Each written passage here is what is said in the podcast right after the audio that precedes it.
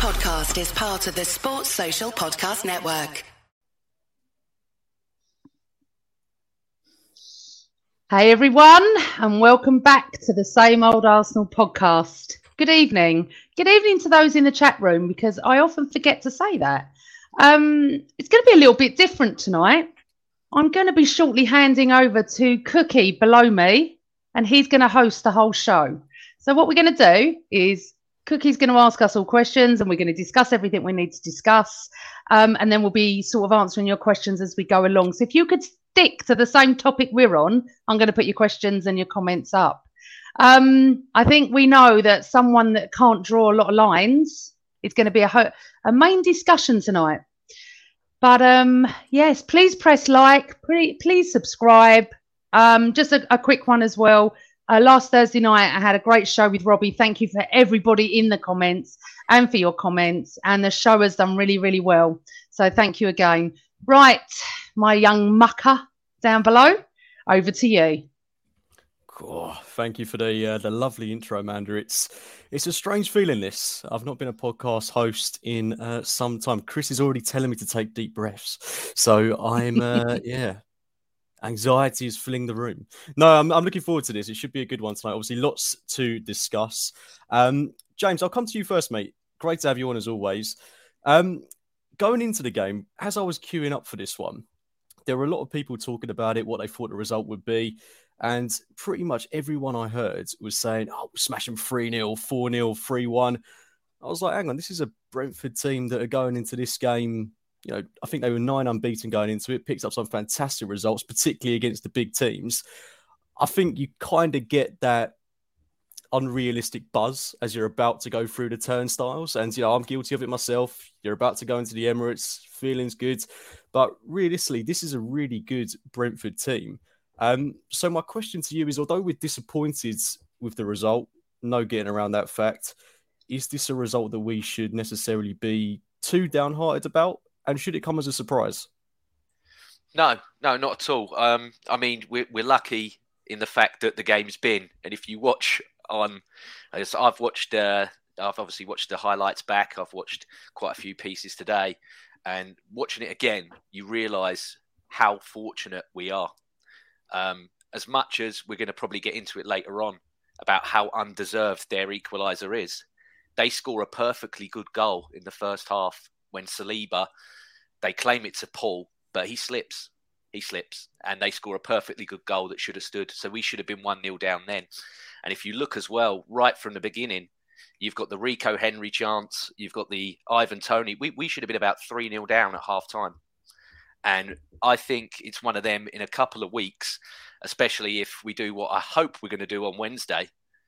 You will look at this point and go, that's a good point at the end of the day to get that and uh, that's that's how I feel with it. Um, like you said, they're un- they're undefeated in nine. I heard people saying we're going to smash them. They were not going to play the same way that they played at home. There's there's a template now that teams have seen from the Newcastle game against us and that Everton game against us, where they're like ten behind the ball, go into the low block, go long because they can't deal with it. And I tell you what, Thomas Frank done his homework because Saliba yesterday won none of his aerials, and that's the first time all season and that's probably the weakest part of his game is when you go and try and do an over the top lofted through ball and it's him that has to try. And i mean he's very lucky that it was him because if it was rob holding that won no aerials against ivan toney yesterday our fans would have him in guantanamo bay or the hague now. So uh, you know it's it's very much whoever's the name on the back of that shirt doesn't get the criticism on social media compared to the ones that have already got previous with some of our fans anyway. But uh, yeah, for me, I think it was a very, very fortunate point in the end. Uh, yes, right to be hard done by by their equaliser because he's at least two or three yards offside. However, balances itself out because they had a perfectly fine goal chalked off in the first half. Yeah, I think you've definitely got to give credit to Brentford. Um, although this is a game we absolutely wanted to win, I mean, you've got to respect the opposition and realise that you know you are coming up against a really good team, which is exactly what Brentford are. At the same time, part of me really does believe you've got to win these games at home, especially when you're in the position that we're in and what we're fighting for. So I think that's what um, the frustration is with a lot of our supporters at the minute. Um, Amanda, I saw you shaking your head with a few of uh, JJ's comments there. I, I've got to say, I agree that we were very fortunate to not be a goal down at half time. We had a lot of possession in that first half, but didn't do anything with it. They had the Rico Henry chance, they had the chance through Toney. I mean, two clear cut chances that on another day they put in the back of the net, and we were so fortunate not to be at least a goal down. What did you make of the first half? The only thing I disagree with James about is this this comment. James, the ball wouldn't have been in the back of the net if the referee would have blown his whistle later. We would have gone for it. We all stood still and Ramsdale didn't even go for it. So it wasn't a. He, actually was right in front of me and I thought, oh, he's just kicking the ball away. None of us went for it. So I don't think that's count. The other thing is we we could have been 3 0 down, absolutely. I'm not disagreeing with anything else James is saying. It's just that, and exactly what Pete Gear is saying. The disallowed goal in the first half whistle went before ball was in back of net. We all stood there. So that's that's the only thing I'm disagreeing with. However, um, I did say, thank you for your comment, Pete. I did say um, I, I, as everyone knows, I did a podcast with Robbie Thursday. I said 1 0, and it's going to be tough. They are going to come and park the bus. These are my words. Robbie was like, I think 3 1. And I didn't understand it. I didn't get, and I think Carl actually said 3 1 or 4 1. I, I just thought, no way. Then it's exactly what um, James said. They've got the template against us now. The easiest game we're going to play, weirdly, is Wednesday because City will not come and park the bus. So if we are up to where we have been, we've got a fantastic chance of winning that game. Yet we will find it harder against a team that is fighting just for a point. James, the time wasting is the same thing every game now. Players going down, the shithousery kicking the ball away. It's all to do with just trying to not lose against the Arsenal. Yeah, um, really good point on the time wasting, Chris. I'll get your thoughts on that as well, mate. But um, I mean that five minutes we had at the end of the game may as well not have been played because the, the amount of times the ball was out, Josh Dasilva trying to uh, cause a ruckus at every opportunity possible. I mean, what what are your thoughts on on that compared to say how it was uh, handled at the World Cup, where we saw you know proper um, minutes being added on and taken into account. I mean, give us your thoughts on that, but also uh, how you felt felt the first half went too. So on the um, time wasting, I did that classic football fan thing when you start seeing that in the second half. Like I was in the ground and I literally, every, I only counted David Raya and how long he took on his goal kicks. I count literally. I, I I watched my clock and counted four and a half minutes just for David Raya. So I'm not even talking Ivan Toney going down, feigning head injury, and then suddenly, when when when everything stops, he gets up and jogs over towards uh, towards because it was I think was, there was one point where he goes down. He says he thinks there's a head injury. Arsenal have got the ball, and then suddenly he jogs down. He jogs back so he can try and win a ball, and he's absolutely fine. So there there should have been 10, 11, 12. And it's really maddening because you just think you only have to do it for three or four weeks in a season. If they did this in August for the first three or four weeks, suddenly teams would be like, well, absolutely no point in doing it. And actually, um, I was chatting uh, before the Man United game to um, Pete Wood at Le Grove because he came along to the United game. So I was having a quick chat with him, and he's working in uh, the US for an MLSB or whatever it is side. And he said that they've got this rule where if you go down with an injury, you've got to go off the field. And all of a sudden, you've got all of these players that are going down with an injury, but when it's not a proper injury, they're straight back up because they know you're off for a minute if you if it's a proper injury. So that's how you eradicate this stuff. And it's being trialed in some of these smaller leagues, but unfortunately, it goes back to the um, footballing authorities that are running our game. And I do feel like we should rename tonight's podcast the same old PGMOL podcast because let's be honest, it's the same old nonsense that we've got from them. Um, without wanting to go into too much of a monologue, in terms of the first half, um, we saw exactly what we were going to get from Brentford in out of possession. They contract in. They they get three at the back. They have three just three three defenders just tucking in, making it very very difficult on the edge of their box.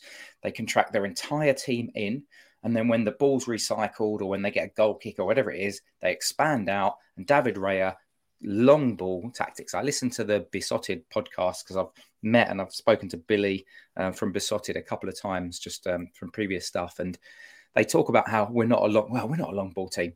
No, guys, you are. you are a long ball team. You literally take balls from David Raya and you hit Ivan Toney. And the reason why they do that, it's not nothing wrong with that, because he wins 90% of his challenges. And that was mm. a challenge that Saliba had the entire game. I get that Saliba didn't have his best game, but Ivan Toney spent the entire time with his hands around uh, w- William Saliba. So it's a really, really tough game. Um, it was always going to be a tough game. The challenge that we faced is that Brentford and Newcastle and Everton are the three teams that are that kind of gritty, bit scabby type game where it's going to be route one, it's going to be direct. We shouldn't really face any teams that do it as well as them for the rest of the season. But that first half was exactly what I expected it to be. You know, gritty. The second half was a lot better. I'm sure we get to it. Yeah, it's funny you mention that because I typically associate Brentford with playing really nice football. Whenever I watch them, particularly at home, you think tiki-taka, nice stuff, creating really good opportunities. I mean, you got to say that chance they created for Ivan Toney, that was good football. That was really nicely worked. But apart from that, I completely agree with you, Chris. It was just when it works, Toney dropping it down for another player like Mbeumo. I mean, such a good hold up player of the ball. And then you've got a tricky player like Mbeumo to then feed it back to Toney. I mean, we saw them try that move time and time again. But credit to them because it did work for them. James, for you, are you a little bit worried that this is going to become a recurring thing. I mean, Chris mentions that there won't be many other teams that are as capable of playing this way against us. But I'm just starting to feel a little bit like we're getting caught short on ideas. We're a little bit too predictable at times. Are you sharing those uh, feelings too? Yeah. Yeah. I, I think that we've done, you know, well, look at the table. We've done so well all year. But on top of what you've done, you also have to evolve slightly in what you're doing. And for me, there's just a tiny, tiny little bit of creativity missing. Um, and that yesterday, I I thought you know we took too long to uh, to get the creative players on, and then when they did come on, obviously it was so stuck in the ways that we just had too little, too late to uh, do what we needed to do. I mean, Vieira's free kick at the end I know he's got an awful lot of slack on social media for it, and it was terrible.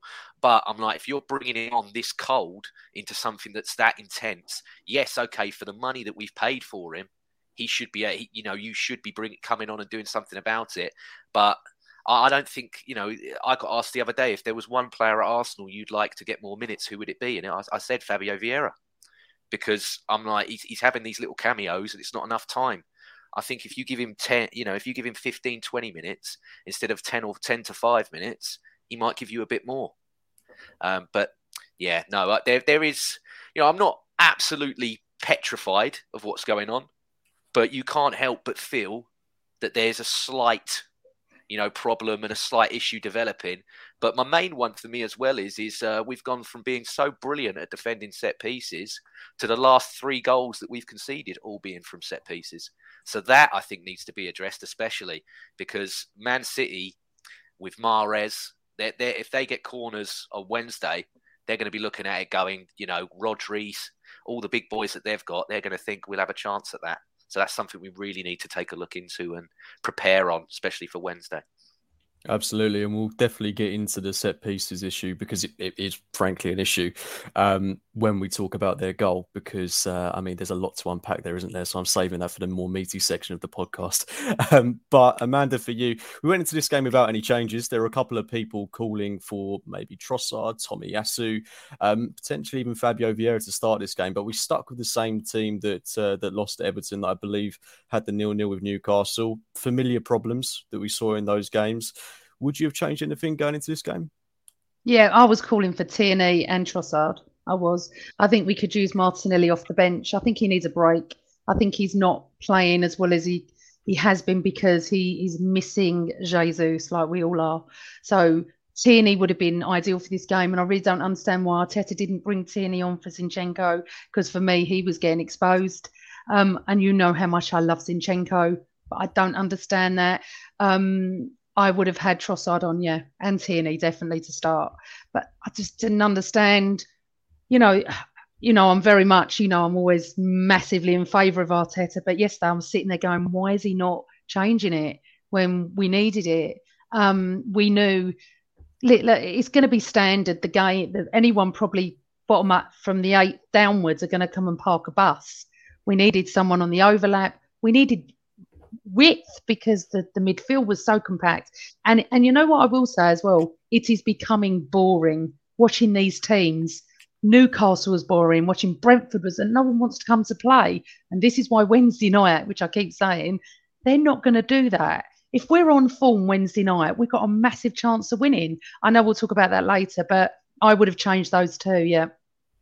I'm fully with you on the Tierney one. That's the one that I keep racking my brains about. And if I was him, I would be absolutely livid because we talk about wanting to change the system in a lot of games and he's someone that can genuinely do that for us because mm. he's very different to Zinchenko. He provides width. He's going to bomb on. If he's just coming on for 10, 15 minutes when we desperately need to get a goal, and we've got to, you know, revert to type almost, you know, go go a bit route one if we just want someone to put the ball in the box, give us quality deliveries, and let's not forget, Tierney is genuinely still one of the best left backs in the league. He's a very, very good footballer. That should not be forgotten despite the injuries he's had in recent years. And this is his first injury free season at Arsenal so far. He's not picked up any sort of knocks whatsoever. Granted, he's not playing a lot of football, but he's some he's not bench fodder is basically what I'm trying to get at. He's too good to be sat on that bench. And when we're chasing games and we need to adapt to the opposition, he's someone that should definitely be coming off the pitch because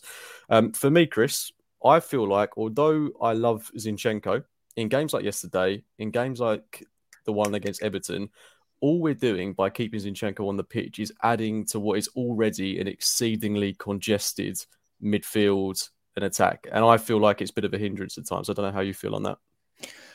I think there's two ways to look at it. There is the Tierney does overlap more than Zinchenko and therefore could potentially stretch out wide, but teams don't actually have a problem with, and this is exactly what Brentford's like main aim was.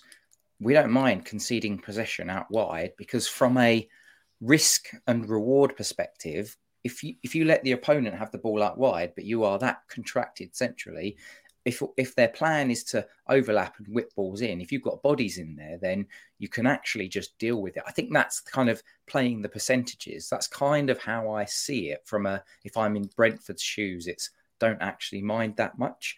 I think one of the other things we need to bear in mind is that Arteta, the way that he's setting up team at the moment, he's not getting Tierney. The reason why Tierney isn't playing is because he's not getting him to do the same job that he was doing last year and the year before. Like we've even seen when Tierney has played this season, he's trying to invert him more. So Tierney is obviously trying to adapt his game based on the system that we've now got. And Tierney, as an overlapping fullback, brilliant, love it. Yes, give that a try. But Arteta's not telling him to do that. He's actually saying, don't do that. You know, I want you coming in field like Zinchenko. Is he trying to replicate that? So for me, it's a really difficult one because he's we're not going to get the, the under the instructions of the manager. We're not going to get the Kieran Tierney that we all think we're going to get, and that's why I don't think he's playing him. It's not. It, it's not that he's not capable. It's not that this is some sort of vendetta or that he's got any issue with with Tierney. I just think that he's if if Tierney goes onto the pitch, he's not going to say to him, "Drive down the line, put you know, get in behind and put balls in." Um, maybe I could be wrong, but it's just just the gut feel that I feel on Tierney.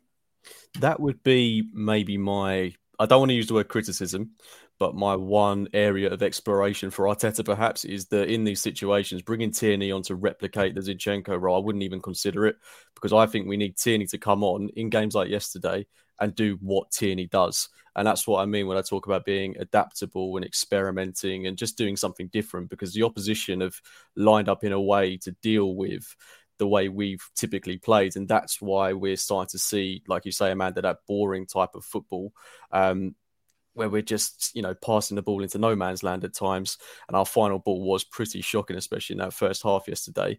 Um, so that's why I would personally like to see Tierney because he offers something different. I wouldn't want him to come on and do what Zinchenko does because it's not his strength. If anything, he could no. come on and do that and it could be more of a hindrance to us. So I want Tierney to do what he does best. But like you say, Chris, I think Arteta is so set in this style of play and, you know, respect him. I respect him for doing that because it's yeah. got us to where we are now. But I think as the game moves on, you've got to adapt. Yeah, go on, mate.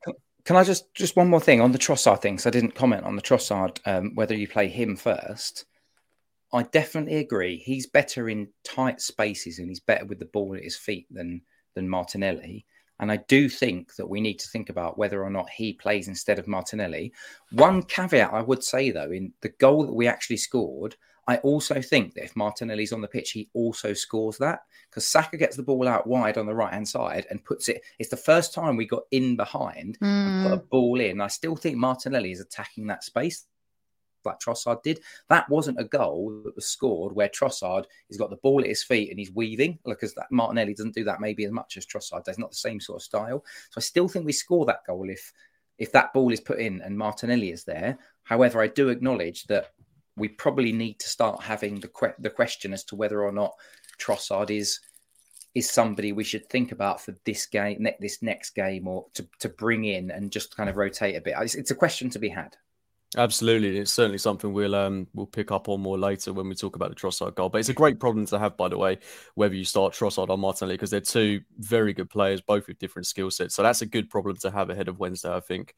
Um, James, for you, one player that I do want to talk about a little bit in particular is Eddie Nketiah, because it's it's two games without a goal now no need to be raising alarm bells anytime soon. But I thought he was relatively phased out of the game yesterday. I mean, when you compare his performance to Ivan Toney's, um, I mean, it's chalk and cheese. And you, you could argue if we had Ivan Toney in the Arsenal team yesterday, we might go on to win that game. But um, I don't want to lay into him too much. But, but what did you make of Eddie's performance?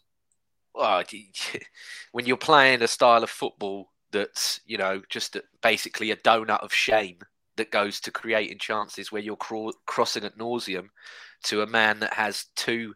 You you have Ben Mee, who okay, regardless of what you think of the guy, he's arguably been one of the best buys of the season for them this year. He's been fantastic for them, and then you've got IR next to him, who's like you know what six foot six, massive geezer. Eddie's not going to win the ball in the air. You, you should have been playing some of them crosses along the floor. All of them, primarily, were coming in the air. You should have at least tried one along the floor, see if he could outpace them in between, stick his foot on, and get in there. So it was just unfortunate for him yesterday. Um, you know, there were there was a lot of people that were saying move Martinelli down the middle, and then put Trossard out wide and take Eddie off. And obviously that didn't happen, and that's not an option that Arteta's even considered yet since this Jesus injuries come in. You know, um, it's it's the typical uh, it was the same for Arsene Wenger. What's his biggest strength? Trust. What's his biggest weakness? Trust. You know, he's put mm. all that trust into this first 11, and rightfully so. Rightfully so. Look at where, like I said earlier, look at where we are. But you do need to evolve it. And Amanda, I'll go to when we were at Southend the other day with Ray and Gilberto and Lauren. They all said in that invincible season, when they got to the January, they were absolutely ecstatic, weren't they, as players? But then they knew they needed something else and they got Reyes. And Parlour was like, you know, Reyes helped us, especially that game at Portsmouth where I think he scored the equaliser when they were absolutely awful. And then it still kept the run going. And that's what you need to do. You need to evolve slightly on how well you've been playing. And that's going to be the next step. That's uh, and okay, that could be players coming back, but there's still something a little bit more that we need to do because we're going to have more and more games like this because again like i said earlier the template is there for how you get results against arsenal. Great point i think um, what you mean is i think what you means when you said that you mean freshen it up a little bit. That's that's no, what we not, need it's because not, it's not even freshen it up. People Trossard so Reyes Trossard you know. Yeah, you've got that level that we're at now but that level needs to go up just even a little just a tad bit more because that's what we need to do to get this over the line. Hey, it's Kaley Cuoco for Priceline. Ready to go to your happy place for a happy price? Well, why didn't you say so? Just download the Priceline app right now and save up to 60% on hotels. So, whether it's Cousin Kevin's Kazoo concert in Kansas City, go Kevin, or Becky's Bachelorette Bash in Bermuda, you never have to miss a trip ever again. So, download the Priceline app today. Your savings are waiting. Go to your happy place for a happy price. Go to your happy price, Priceline. I'd like to go back to the level we had a couple of weeks ago. That's the level No. we need to get back. No, no, We no. haven't Guys, had guys, it for a guys, of guys, weeks. guys, You've got to- you've got to strive to achieve more, Amanda. You can never be content. I just would like to go Target back to winning a game would be good. Just You know. let's just win a game. Come on, Amanda, keep your wig on. Come on. I think uh, I think it's just a case of being adaptable. Rather, I, I, you know, we, our levels have been fantastic this season. Um, whether we need to take it up a level or not, you know, up up for debate. But for me, it's all about adapt, adapt adaptation, um, because we we've really failed to do that in the past couple of games, and that's what's been a slight area of concern for me. I mean, I watched um, the first half of the Chelsea game before the Arsenal game, and if you look at the goal they scored, where it's that beautiful Enzo Fernandez ball into João Felix, it was like, why can't we do that? At the minute, because we've got Ødegaard who can put those balls in, but where's the guy running onto it? We haven't got that because Eddie doesn't really make that run. The only player I would argue who can do that for us would be Emil Smith Rowe at the moment. And I, I think Ødegaard could do it as well, but it needs to be Xhaka putting that ball in. And Amanda, I'll come to you on this one as well because Jack is a player that we haven't spoken about in great detail in recent weeks. I don't want to say he's been off colour, that would be wrong, but he's not been as good as he was uh, possibly before the World Cup. And what I mean by that is he's not been making those darting forward runs that he was doing so well um, before the World Cup. And I think a large part of that is down to the absence of Gabriel Jesus that allowed him to get into those positions. But what's your um, what's your take on Jacobin? I don't think I'd go as far back as the World Cup, but definitely I know I even thought about it yesterday. I thought he hasn't been playing well recently. Um, I- I do think some of them need a rest, if I'm honest. I know you're saying, oh, they're only playing once a week and stuff, but we're playing um, fast paced football as well. There's a lot of pressure on them as well.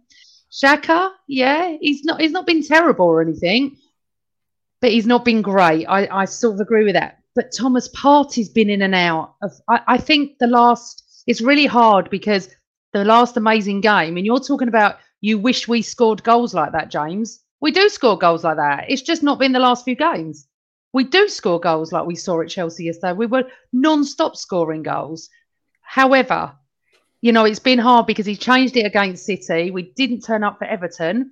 And everyone is forgetting that Brentford have beaten everyone. They've gone to the Etihad and won. We didn't lose yesterday. People are talking like we've lost. We've gained another point. Is it good enough?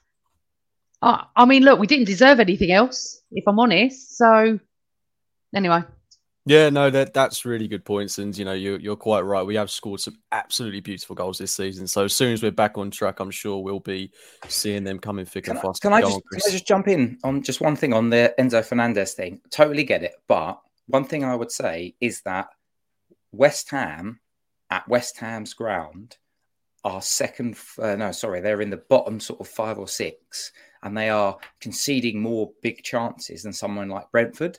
So Brentford went away from home to Arsenal and sat deep in a low block with three players. So that kind of pass does that happen with a Brentford back three? Maybe not. I mean, you could probably say, you know, it was an amazing, what what an assist, da da da da da, whatever. But I just feel like it's a bit different. Brentford flying high on form, built very structurally sound versus West Ham, who seem to create space and leave things open. No, you're quite right, mate. I, I for one can't wait to go to West Ham. Um, they'll probably play the exact same way Brentford did, and we'll be having the same discussion. But I think you know it always feels like at Brentford, at um, West Ham, sorry, there's a lot more space on the pitch, and definitely you would hope Xhaka is the one making that pass in place of Enzo Fernandez, and it's. Uh, Fingers crossed by that point, maybe Gabby Jesus running onto it. Who knows? Um, but I'll stay with you, mate. It's uh, it was a good start to the second half. I think we came out and we showed a different level of intensity.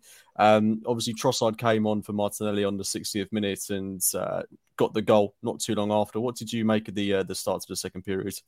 I think if I'm talking about the whole of the second half in general, that's exactly how I would have loved us to play the entire 90 minutes. I felt, again, um, we didn't win the game, and I have basically a rule which is I'm not watching match today or I'm pretending football doesn't exist unless Arsenal win.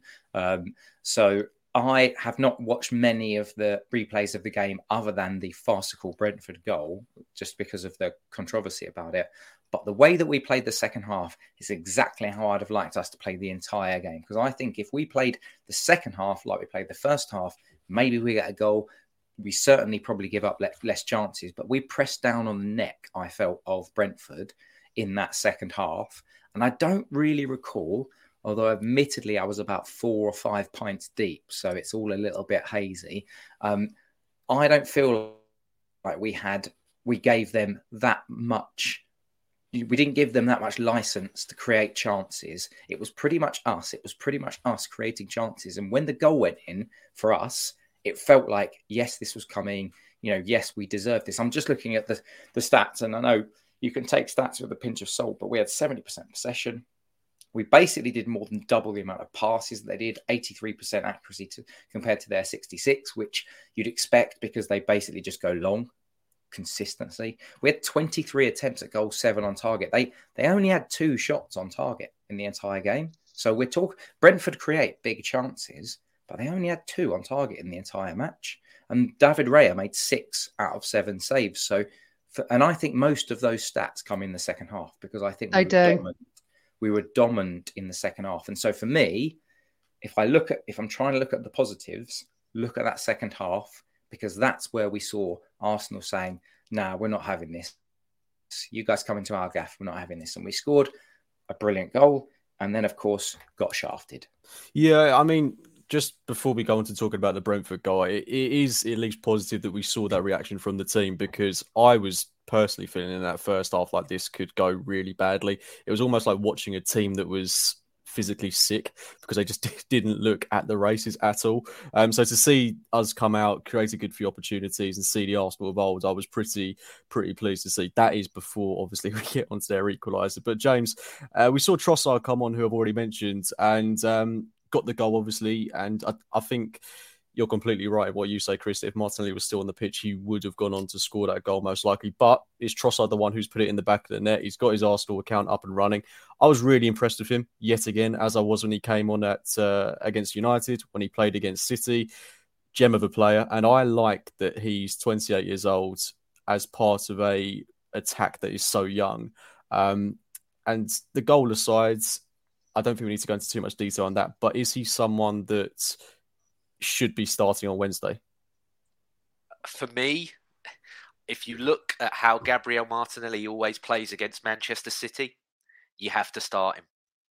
You have to start him. I, I can't remember him ever playing against Man City and having a bad game. He, he always seems to rip them to pieces. Yeah, spot on. So so he's he's got to be in there for me. I mean, the one last year, he nearly scores one of the best goals that we've seen in, in, in, a very, very, very long time. But I think he cracked the bar, didn't he? So, yeah, for me, he's he's, he's got to play. He's got to play him on uh, on Wednesday. But it, this is this like we just said. It's the options. Having Trossard there, you know, I've still seen people moaning about the guy. He's a brilliant option to have. brilliant option to have. He scores goals. He scores goals in big games you know, against big teams. Why, why, why do you not want a player like that in your side? Especially with Smith Rowe still, you know, Willie won't he? Nelson's still got massive questions about him. Pepe's out on loan, and there were still questions about him. So he's a player that we've needed, and now that he's scored one, hopefully he carries on, still bags a couple. Yeah, yeah, very, very happy with Trossard being in there. Got no problems with him whatsoever. And if he did start on Wednesday, no problem with that at all either be I wouldn't mind. The one that I would definitely swap, I'll, I'll wait because you might go into that in a minute, so I'll I'll uh, I'll hold off. No, no, go for it, mate. Go for it. Um, I, I, I, would play I would play Tomiyasu over White, and I love Ben White. I think he's been brilliant this season. But for me, he looked absolutely cream crackered again. And I don't know if it's an illness. I don't know if it's fatigue. I don't know if he's carrying something. But the last two games, after about the 60, 65th minute, he has looked like he is gasping for air. Like he is really winded type look on him. So I would I would have him sit out and I would bring Tomiyasu in. And he got a lot of flack yesterday, Ben White, rightfully so. But that goal that we scored, it comes from his movement sucking in the other player to allow Saka to get in.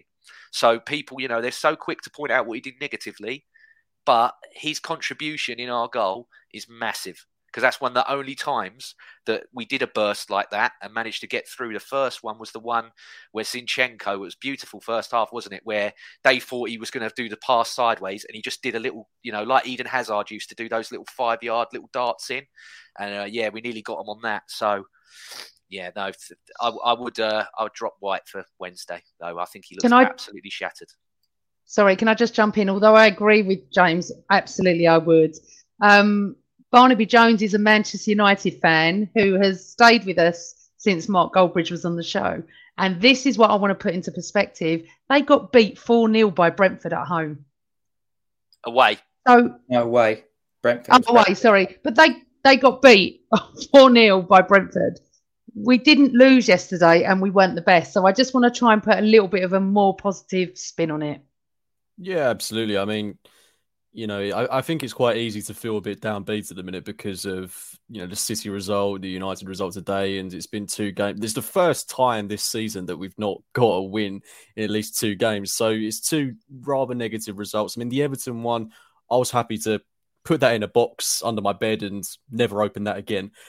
Yesterday's result, in hindsight, you know, I it is a good Brentford team, and you're not going to win every single game, but I do hope that uh, for me, we've got to beat City now, and I'm I'm still confident that we will. Um, but James, I want to stay with your point, mate, and I'll come to Amanda on it because I think it's a very good one. That Ben White, he's not not a player that I had on my agenda tonight. I didn't really f- think about talking about him, but you've uh, you've got my old, you got my head thinking about it, James, because he wasn't dreadful, but he's definitely not impacting the game in the way that he previously was. And I do also think that's having a knock on effect on Bukayo Saka. And Tomiyasu is in my opinion, a risk-free change you can make because he's still absolutely top drawers. So, for you, Amanda, would uh, would you be making that change going into the City game? Yeah, and I might even consider because Saliba's not been playing well, putting Ben White in the back four there.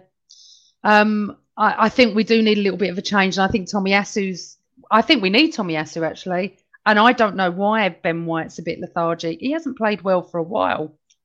I don't know what anyone else thinks, but I don't think he's played that great. Um, I, I definitely think. Sorry, not like, months and months man. or anything. I mean, no, no, I mean about three or four games. That's all I mean. Okay, not not for months on end. He's been superb, but I don't know what's happened the last three games. That's what I'm saying. So you could, I think you could say that about a lot of people, Amanda. Um, and I do think it could be a case of fatigue. I mean, he he's got to be one of the guys that's played almost every single minute of every single game. And uh, like I say, where we've got a player in Tomiyasu, who, whenever he's played for us, apart from a few very shaky moments that have been very rare, he's been fantastic. And um, what are your yeah. thoughts on that, Chris? Is he someone that you'd like to see start the game? Uh, Tomiyasu, I would, yeah, I would. I think the thing is, we're all forgetting is Tomiyasu is actually last season was immense. The only problem with Tomiyasu last season was he spent half of it injured. Yeah. he's not injured at the moment. And Ben White has been amazing. The challenge, I guess, the challenge that we've got is that the way that we're playing with top with Ben White is that he's he's become very adept at overlapping on Saka, and and that's where we've got our joy. Tomiyasu doesn't overlap as much, so I wonder if that's the reason, the difference between the two. I thought the um, comment you made around Ben White playing instead of Saliba was interesting. And obviously, we kind of uh, semi rounded on you. I mean, we don't round on each other because we're all friends here, but um, there was a couple of disagreed sort of shakes of the head. What I think is interesting is that I don't know what's happening um, with Erling Haaland because he went off at half time in the game today. So Saliba in that in that game at the Etihad when he when he played when he came on, Saliba actually had Haaland's number. So that's why in the game on Wednesday, I'd almost be tempted to say, no, no, no, no, no. Give Saliba a go against Haaland, give Saliba and Gabriel a go. But we don't really know whether or not he's going to play or not because Julian Alvarez, if was is the option, is the other option, is a very different player.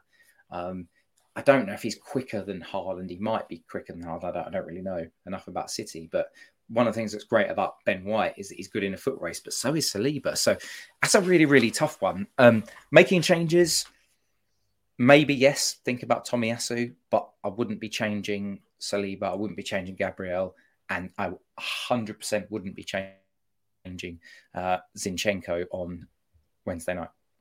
But Chris, if you had, sorry, if you had um, if you had uh, Ben White on the bench though, and Saliba was struggling, you could bring him on for him. Exactly. Exactly. If he was struggling. When you say struggling, do you mean as in for fitness or just as in like not in form?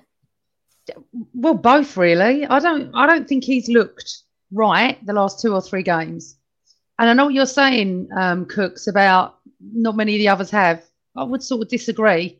I, I, I just think you've got two players doubled up. Uh, you got Martinelli and Saka have been doubled up on, so they look like they're not doing much. Maybe it's Xhaka, but Ødegaard's just been as good. He's, it's just it's just been weird, hasn't it? It's just been strange, and I think, and it, it's weird to say it, but they will not park that bus on Wednesday night. They will give us space.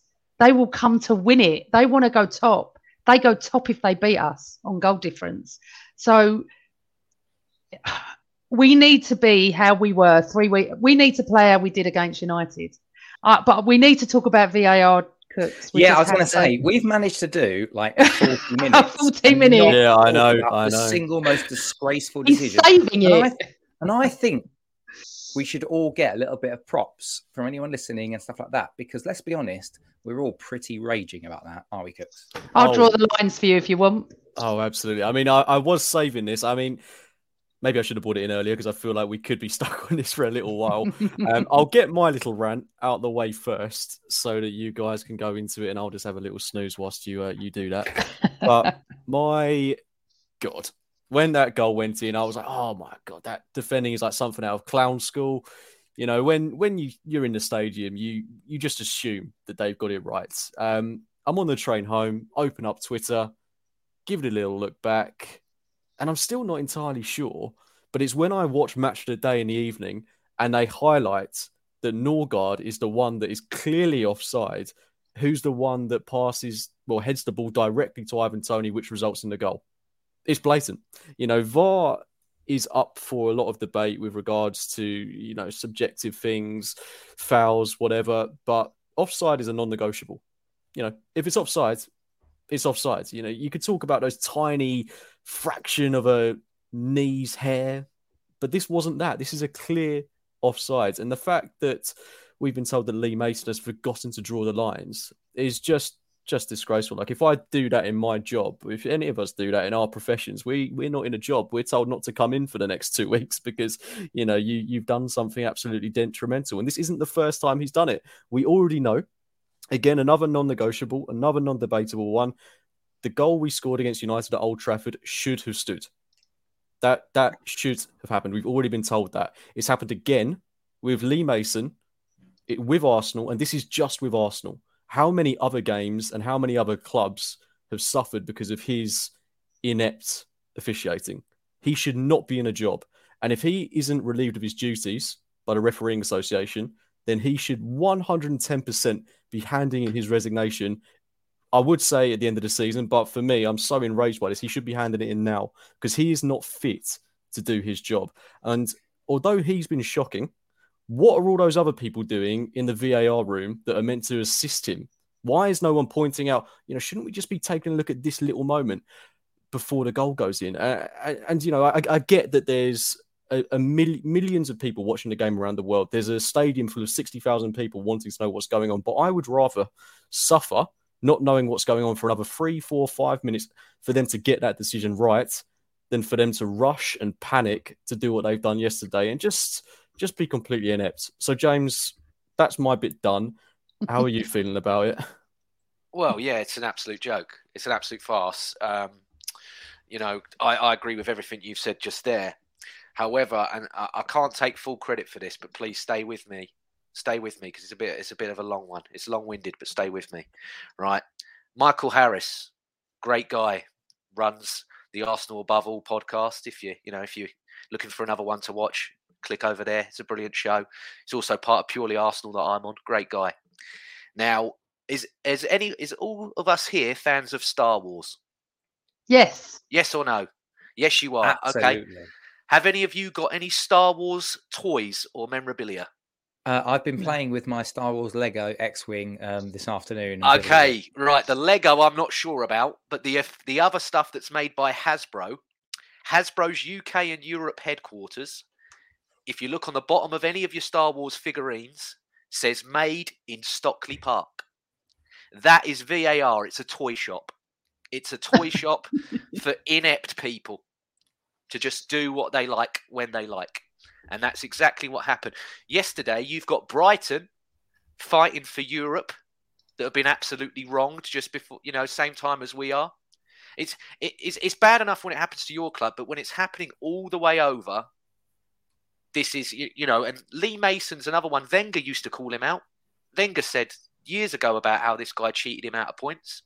It's, it's, it's an absolute, it's an absolute joke to forget, to forget to draw the lines. I mean, they said they rang up and apologized. I wouldn't have answered the phone. Uh, if they had the you know the caller ID and it said PGM, I'd, I'd be like, I'd, if I was Mikel or whoever, uh, Edu, whoever had the phone, to, I'm not answering. Let they can leave a message. Don't want to talk to him. Don't want to talk Yeah. to him. I mean, that was almost in borderline insulting this morning Yeah. to say that Howard Webb's called up to apologise. Oh, great, Yeah. thanks. What's that going to do? And by in no way does this excuse the Arsenal performance, and we're not saying that this would have meant that we'd have gone on to win the game, but it's these minute margins where a title is won or lost because we could have gone on to, to, to win this game 1 0. Just about. We could have seen it out. We could be sitting here talking about how you've got to win these games to win a title, how it's gritty. You know, we showed spirit to bounce back from the Everton game. We could have gone on to lose this game 2 1. It's all, you know, we we're talking hypotheticals, but at that stage in the game, it's a massive, massive, massive decision. How are you feeling, Amanda? Well, just something I wanted to pick up what you said. You said you wanted them to spend three, four, five minutes to get it right. They did spend three, four, five minutes, and they got it completely wrong. Well, We're in the stadium. In, addition, in addition to the time. well, 10 minutes. I- I'm not being funny, right? Match of the day sorted it out, and I'm no fan of Gary Lineker.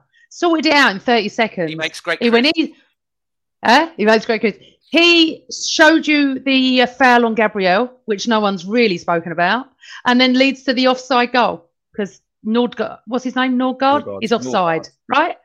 Hmm. So they can see it in, in under 30 seconds. It is. I, I've never said it's a conspiracy, but I'm starting to think what is going on here with this Lee Mason. You know, do not ring me up and apologise. Do not do that because you're making it worse. I'd rather have not heard from you today, to be honest. It is an embarrassment.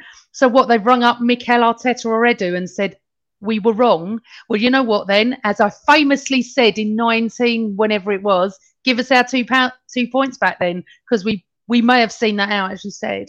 I will say something, and I've said it since day one. I don't want VAR, and I don't care when people say to me, "It's not VAR; it's the people behind it." The people behind it are ruining VAR. VAR should be there for factual stuff, nothing else. I don't want VAR on penalties because we could all sit here and the four of us could disagree on a penalty.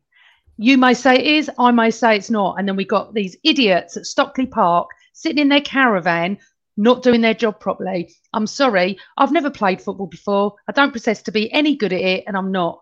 I've watched it for nearly 50 years of my life, and I could go to Stockley Park and I could have easily made not only our game. Have you seen the West Ham Chelsea handball? I I would be I, if I was Chelsea, I'd have walked off the pitch because that I couldn't believe they didn't get that.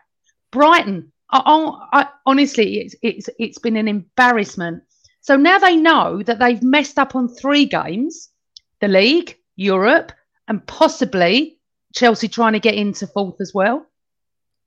I, Yeah. I just feel like someone need, Lee Mason needs to be sacked, and I'd never want anyone sacked from their job ever because it's we're in a time of crisis in this country. But you know what? If I did this in my job and I messed up a property deal, I'd be out. He has done it too many times. You give people a chance, I get that. He's done it twice to us this season. And yes, it could cost us. Who knows at United if we'd have got that goal? Who knows if we would have not lost the way we did or got a draw draw? We don't know that. but you do not, do not wipe these goals off. And I'm sorry, I keep saying this. When Eddie scored against United, I didn't even celebrate. And how much has that ruined football? Because I didn't know if it was going to be given. We're in the ground, aren't we? We can't see anything. They don't show us replays for fear of God knows what. And then I'm looking on my phone on Twitter or my dad saying, "Well, what's happening? You know, what what are they saying on the TV?" Um, and it's frustrating. It's ruining football, and all football fans are saying this. Not just us today. They're also look at how could they give Rashford's goal I mean, you could spend a whole hour talking about Rashford's goal the other day in the derby. But anyway, so I'm just saying, I've Did never you wanted see- it did you see anyway. Rashford's goal today. No, I haven't seen it yet. I didn't Okay. watch it. He, he scores a perfect. The run that he makes and the header is superb, but for Yeah. whatever reason, they made him wait three and a half minutes because they were. And I'm like, you've only done that because yesterday you cocked up.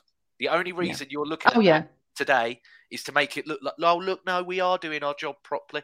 Eh, That's what makes me laugh. That stuff like that shouldn't have even gone to VAR. It was a perfectly, perfectly good goal. It's a brilliant bit of movement and a header.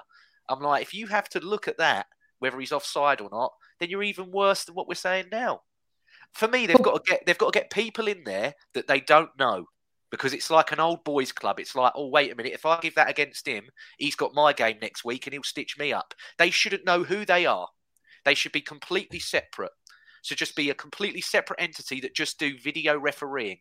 The physical and the video should not know who they are, where they're sat, what they're doing, and then you don't get this, you know, bias of what uh, he might stitch me up in a game that I'm doing the week after, or oh, I remember two weeks ago he made me look silly when on the pitch I said it was this and it was that. They shouldn't know. And it was like you said as well when they would ruin because I was watching the game from home.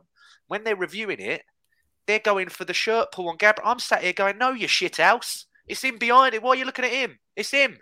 I was like, "Why are you watching that? It's that behind you." And they've got more angles and more replays than any of us will ever have in our life. James, what were they doing? It was. I thought it was going to be disallowed because when it went that long did in the stadium, when you're standing in the stadium, I'm going, oh, it could be actually be disallowed because if it's the first ten seconds, you know whether it's onside or not. I'm sorry, you just do. if it's Stevie onside, Wonder give see it. that's offside. I, but but my point is, what are they looking at? And and the fact they drew the wrong lines was it against Crystal Palace or Brighton? Yeah, or wherever it was. They drew the wrong player. I, I'm sorry. Are these people supposed to be professionals? Can Well, I? the wo- can the I just- worrying, sorry, mate. I, I think just the worrying thing is that it's this is the highest level of professional football, right? It's not going to get higher than this, and we've got these clowns that are running, you know, officiating, calling the shots. You know, this is elite football, and they are by no means elite at their jobs.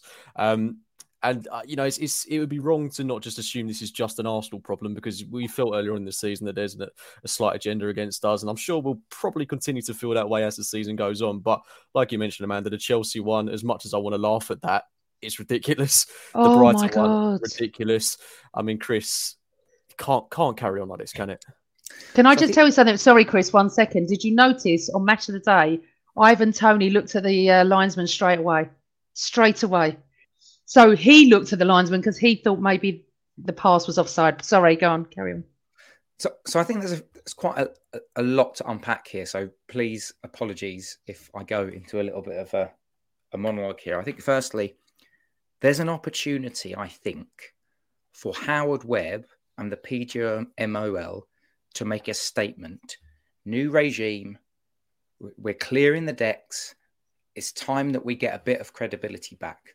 Mike Riley was a disgraceful head of the PGMOL. This is the guy we all know, the 49th game at Old Trafford. We've seen it with our old eye, our own eyes. This is a guy that oversaw, uh, oversaw an old boys network, as James said, of referees. I mean, if you look at the distribution, it's been if you're on Twitter, if anyone in the um, in the chat is on Twitter, you're all mostly on Twitter. You see, you've seen that graph, that that picture of the UK and the distribution of where the referees come from in the Northwest. Mike Riley and his collective of old boys from the Northwest. Now, I'm not suggesting that there is a conspiracy of favouring Northwest, and that's why I don't believe that.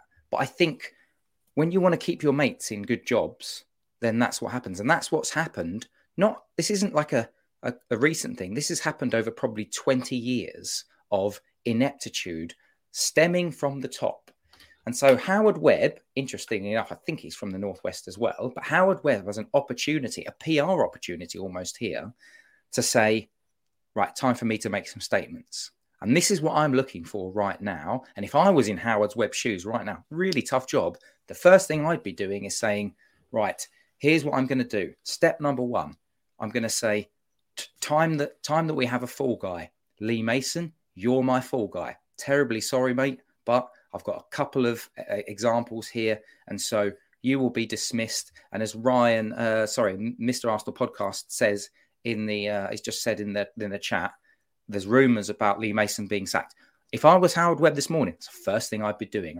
If you're going to mm. phone up um, Arteta and Arsenal and Brighton and say terribly sorry, this is what you do in work. So, James, we were joking. So, James, um, full disclosure, James and I work together. I get James to do some of my video stuff. Foster Studios is absolutely brilliant. Sorry, a little bit of cheeky plug for you there, mate. But if James messaged me and says, "Yeah, sorry, Chris, um, here's the raw here's the raw file of the video footage that we did," I just kind of didn't bother doing any editing I go, okay, James, that's fine. Um, I'll pay your invoice, but uh, I'm not actually going to bother working with you ever again. And James loses out because that's his livelihood, that's his job. He's a professional. He's good at what he do- does. This is what should be happening now. Um, there should be accountability, and Howard Webb should be saying, "Here's my fall guy. This is in any work. What people want to see is they want to see you've made a mistake, but how are you going to learn from this?" And so Howard Webb should be saying, "This is how we're going to learn from it. Step number one."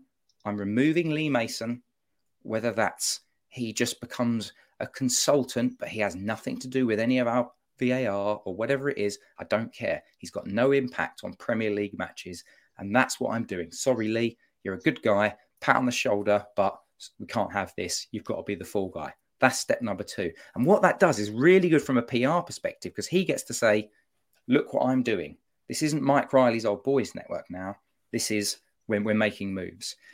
There's a couple of other bits in there as well. I'll just quickly touch on. Um, three minutes waiting for the uh, decision to be made. I already mentioned there was four and a half minutes of David Raya time wasting. So right there, we've got seven and a half minutes. Yeah, five minutes injury time. You know, just a question there. Um, accountability I've talked about, and um, I just think that we've got we've come to a crisis point now, and I think I do believe that the PGMOL will need to essentially now say, right, we've got to actually do stuff. I'm looking forward, just as a final piece, I'm looking forward to uh, tomorrow's Dermot Gallagher Sky Sports Ref Watch when he says, well, I can see why Lee Mason has uh, decided not to call this offside because, you know, they have really nice biscuits at Stockley Park. And, you know, he might have actually have been focusing on that. Yeah, it's crazy to think that uh, he is actually getting paid to have an opinion, Peter Walton. It's, uh, I mean, guys. Sorry, Dermot you know, Gallagher. Dermot Gallagher. Dermot Gallagher. Dermot Gallagher. Not Peter Walton. I mean, they're both as bad as each other, aren't they? Yeah, but um, you know, if you've ever got any aspirations in life, just look at those guys because you can do it. You can make it. Um, I don't want to stay on the VAR too long. By the way, thank you for the plug, Chris. Didn't have to do that. Very much appreciated, mate. but uh, we, you, we won't won't stay on this too long because we could talk about this for the next two, three, four hours. Um, which is maybe how long they should have spent on the VAR call. But let's talk about the game that's coming up on Wednesday night, James. Obviously, it's it's probably our biggest game. You know, feels like the biggest game since that 2014 FA Cup final. To be honest with you, um, everything on it, maybe. How are you yes. feeling? Yeah, I, I said you know all year when we win this league, because we are going to win this league, it's coming down to these two games against Manchester City that are going to decide the title. And it's very, you know, I feel very, very reminiscent of Tom Hardy in the film Legend when he goes into the pub, you know, and he wants to shoot out. This is this is me. I want a shootout. I want a proper game on Wednesday, and I can't wait because we're going to win two one. Do you remember in Wembley, Amanda, FA Cup semi final? You and your dad, oh James, you've been sniffing or he, you know, sucking on them balloons or whatever you do. You're mad, thinking we're going to win two one. I said we're going to win two one. Alexis Sanchez is going to score. And what happened? We won 2 1. Okay, we haven't got Alexis Sanchez to score this time. Uh, but no, I, I, I think we're going to do it. I think we're going to do it. We're going to win 2 1. Can't wait. Can't what, what a game that was, that uh, semi final. I remember being there as well. And oh, Monreal was offside, but yeah, it doesn't matter. It was a great game. This was before VAR's time, you know.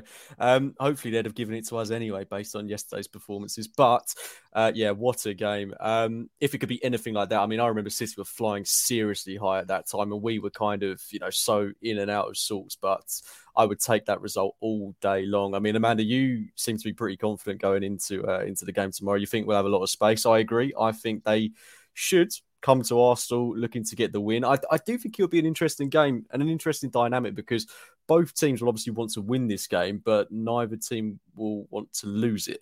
So, you know, if there's no goals by half time, it could turn into a really interesting affair. But I do think there will be goals. I think there's too much riding on this for there not to be. How are you feeling going into it?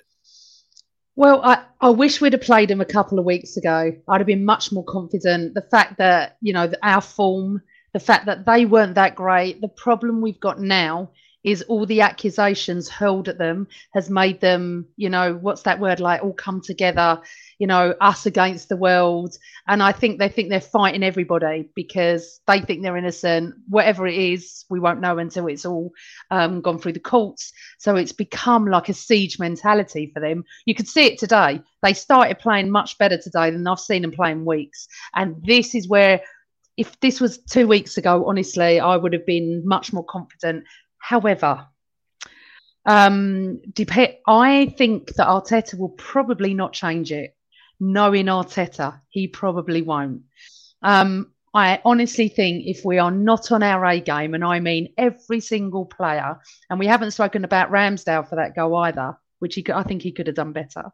Um, I, I I don't want to predict James because I keep predicting positive and it's not working out. So as long as we don't lose and as long as we turn up, there's definitely, definitely one million percent going to be goals. Um, I do feel positive, but I don't want to say it if you if you know what I mean. I just wish it was a couple of weeks back. It is where we is where we are. They've had a day later. They've got to come down to London. We we stopped playing yesterday. I don't know what's going to happen. We don't know if Haaland has gone off with a thigh injury and it's going to affect. We don't know. But all I know is if we're on our A game, they're not going to double up on Saka. They're not going to double up on Martinelli. They're going to go for us. We need to start. If only we had a fit Jesus, I would have been even more confident. We haven't. We've got to get on with what we've got to get on. I would like to point out two things that I felt yesterday the crowd were completely flat. And where the hell were all these seats that people are desperate, desperate, desperate to go? And they can't get them on ticket exchange. I don't know what's going. So on Wednesday night, we need every seat filled. We need to rock it like we did against United. We got to stop that frigging drum that is ruining the atmosphere. I do not like the drum. I, I was Hate just waiting drum. for you to mention that. Hate the drum. Hate the drum. Hate the drum. Because I tell you what it's Rather doing. a drum it's- than Louis Dunford, I'll tell you that much. Oh no, I love that song. Um, it's ruining it. There's no atmosphere. It- well, it's just this beat of a drum. It's not even a tune. I love the Ashburton Army. Everybody knows that. I think what they're doing is fantastic, but they're ruining the atmosphere. I, I just think this drum is driving us all mad, and we wanna we wanna sing. We've got to be up in our seats like we have been. Um, we, it was just flat. I don't know what you two felt about it yesterday, but I thought it was flat yesterday. I thought it was um, fairly subdued, but I think that was mainly down to The drum. No. Yeah, mainly the drum. But I also think you got to be realistic that there are some nerves floating about at the minute. I mean, I know the Yeah. guys that were sat next to me. That, that you know, th- this guy next who sits to my left was rocking back and forth with literally with nerves. You know, just, my seat was gyrating the whole game. Um, that sounds a bit weird, but you know what I mean. Um, it, yeah, I, I, there is a lot of apprehension because there is so much on the. We've not been this close to something like this in you know well over a decade. Um, I mean, arguably, you know, 2015, 16, we came close then, but it, it's never been quite like this. We've never seen a team quite this good. And we're all just feeling that little bit anxious, I think. And that's probably why there was that subdued atmosphere. I do think after the goal we scored, it was electric for about five minutes until they got the equaliser. Um, but just reverting back to this game we've got coming up. Equalizer. Yeah, equalizer in inverted commas. Um, just going back to the City game because I know you know we're, we're over an hour now. I'm just conscious of time. I looked at the City team that played Villa today, and you know you've got Walker, Dias, Laporte, Rodri, Silva, De Bruyne, Mahrez, Gundogan, Grealish, Haaland. That for me is a City team, but that's a serious City team.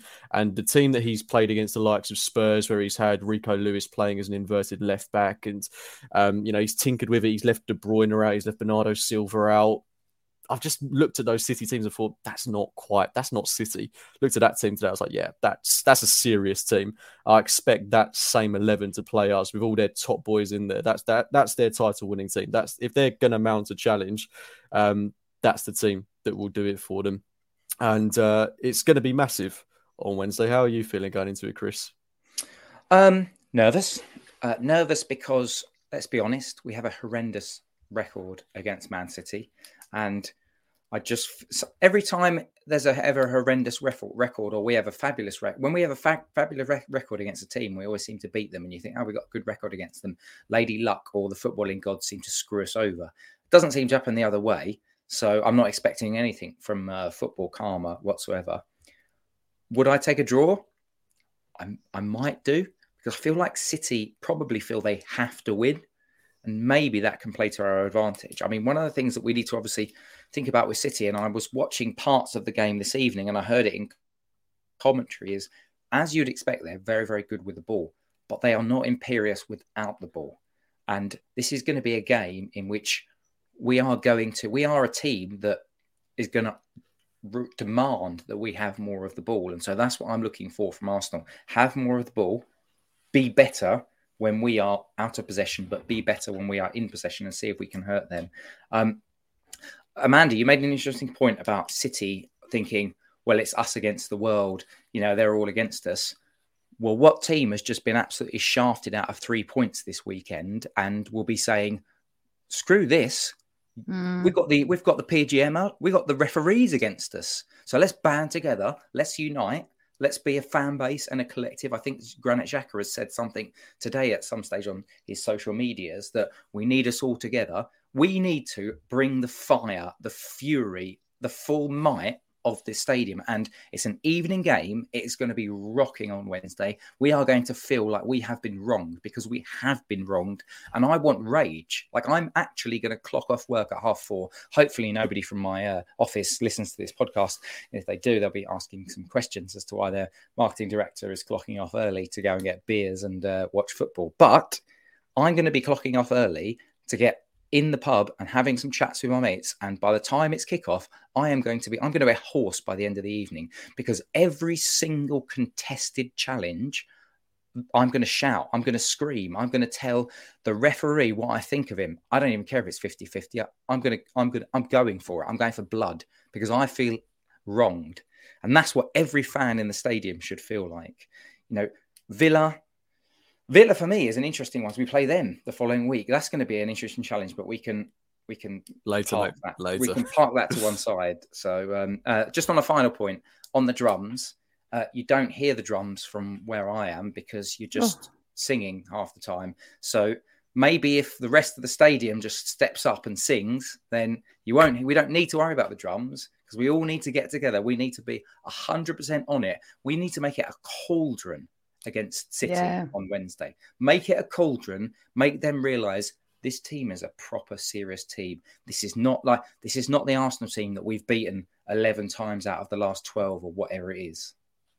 Yeah, I tell you what, if um, we score early on the, that plate, that the roof will oh. come off that place. It will be absolutely scintillating. I think the as long as um, VAR don't scrub don't it off. Go there. Don't, don't don't ruin it for me. Um, let me dream. I I think I mean, I know it's going to be outstanding as soon as I walk through the stadium, but um, if we do get a goal within the first 10 minutes, I mean, like Liverpool.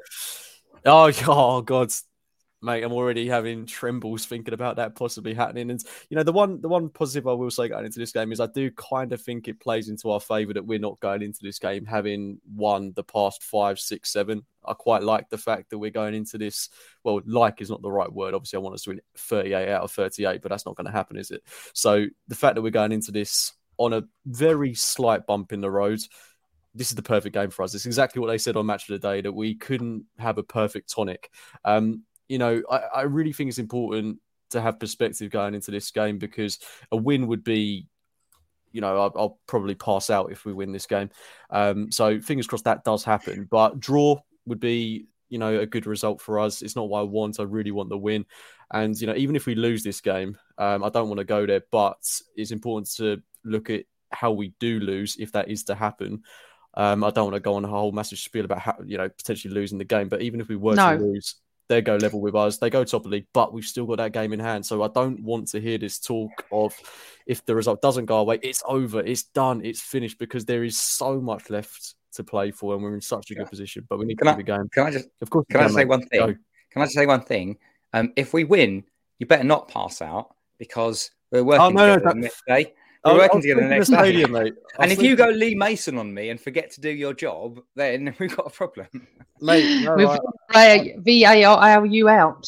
I couldn't be more prepared for that. I've got uh, I've got everything sorted. We're not going to go there. The listeners don't want to hear about our, our work related stuff, Chris. As exciting as it is, um, but I think that that's my part of the show done, isn't it, Amanda? We've got some questions. It, yeah, no, it is. Well done, you. Well done, James. Fantastic show. We have we have run over, but it doesn't matter. But I did want to just mention one other thing, well, two other things actually. Um, the stadium wraps um, are absolutely awesome, and it was so lovely to see so many people outside the Emirates at all different and you know parts of the stadium taking pictures and videos. I love the flag one, the Invincibles. Highbury obviously was my favourite. You got 1886. Did you see them, boys, before you went in, or did you not bother looking? Yep, had a look. I think they're fabulous. They've got two more to go up. Um, and unique. Get the likes up, everyone, and subscribe. Thank you so much. And that's true. I think they're fabulous. And I think it's just making it. It was so weird looking at the Highbury part. It just felt like I was standing outside the East Stand. It is just beautiful. Um, a mate of mine has got a show coming up in 20 minutes' time, The Bearded Gooner. If you want to, he's called The Sunday Gunner. I said I'd give him a little shout out for that. Um, fantastic show. Thank you, James, so much. And Chris and James. It's too many James on this show. Um, Well, don't ask me to come on then. too many James. Oh, I'm going to have to call you something else. Oh, I'm going to call you copy you off. annoying. um, thank you to everyone in the chat room. Right, just to let you know what's happening next week. So next week is part two of my Thursday chats with. We have uh, Rebecca Lowe from NBC Soccer coming on. This is going to be so interesting. I cannot wait for that. Um, however, um, Man City we play Wednesday night, so our post game show is going to be next Sunday.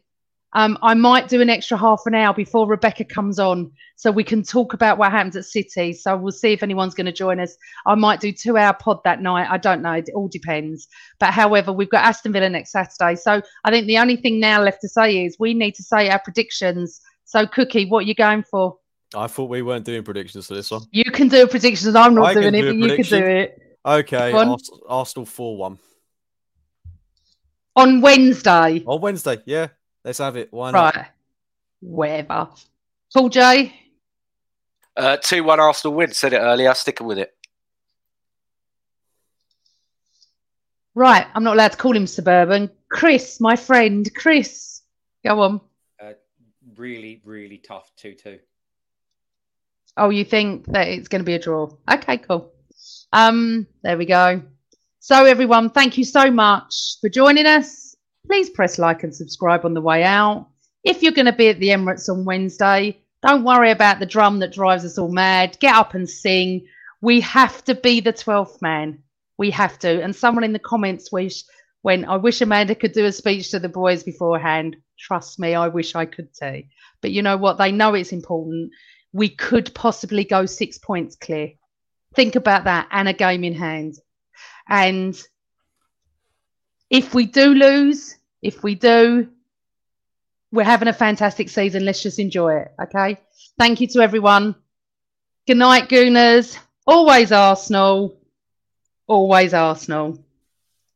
Good night. Sports Social Podcast Network.